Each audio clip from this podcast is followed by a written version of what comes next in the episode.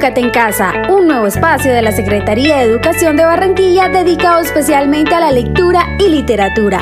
En alianza con Itza Radio llegaremos a toda la comunidad educativa para acercar más a nuestros niños y jóvenes al mundo de los libros, las historias y los cuentos.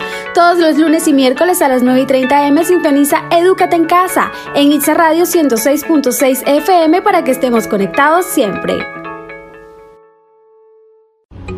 Hoy Vivi recomienda y lee un clásico de la literatura infantil, Donde viven los monstruos, de Maurice Sendak.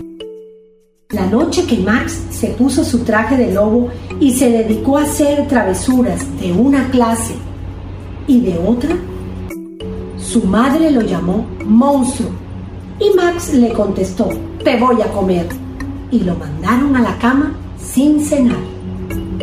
¿Alguna vez te han mandado a la cama sin cenar? Esa misma noche nació un bosque en la habitación de Max y creció y creció hasta que había lianas colgando del techo y las paredes se convirtieron en el mundo entero. Y apareció un océano con un barco particular para él y Max se fue navegando a través del día y de la noche entrando y saliendo por las semanas, saltándose casi un año hasta llegar a donde viven los monstruos. ¿Habrá un lugar donde viven los monstruos?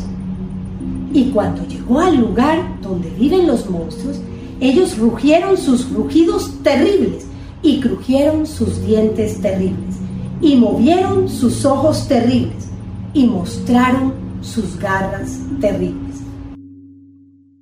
Hasta que Max dijo, quietos. Y los amansó con el truco mágico de mirar fijamente a los ojos amarillos de todos ellos sin pestañear.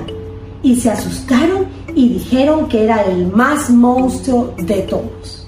Y lo hicieron el rey de todos los monstruos. Y ahora, dijo Max, que empiece la fiesta de monstruos.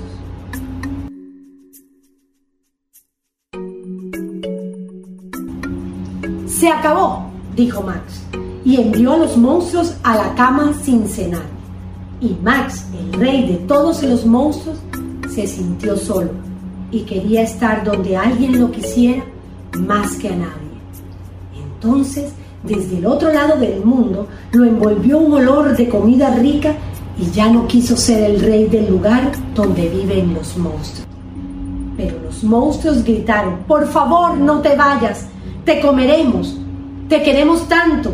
Y Max dijo, no. Los monstruos rugieron sus rugidos terribles y crujieron sus dientes terribles y movieron sus ojos terribles y mostraron sus garras terribles. Pero Max subió a su barco particular y les dijo adiós con la mano.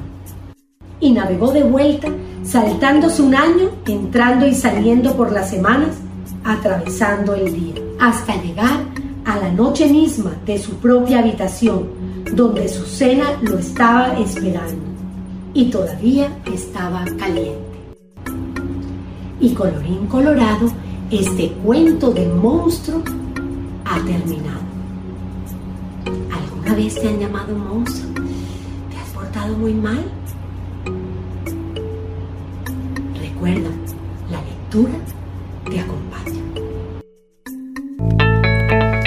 Edúcate en Casa, un nuevo espacio de la Secretaría de Educación de Barranquilla dedicado especialmente a la lectura y literatura. En alianza con Itza Radio llegaremos a toda la comunidad educativa para acercar más a nuestros niños y jóvenes al mundo de los libros, las historias y los cuentos. Todos los lunes y miércoles a las 9 y 30 am sintoniza Edúcate en Casa en Itza Radio 106.6 FM para que estemos conectados siempre.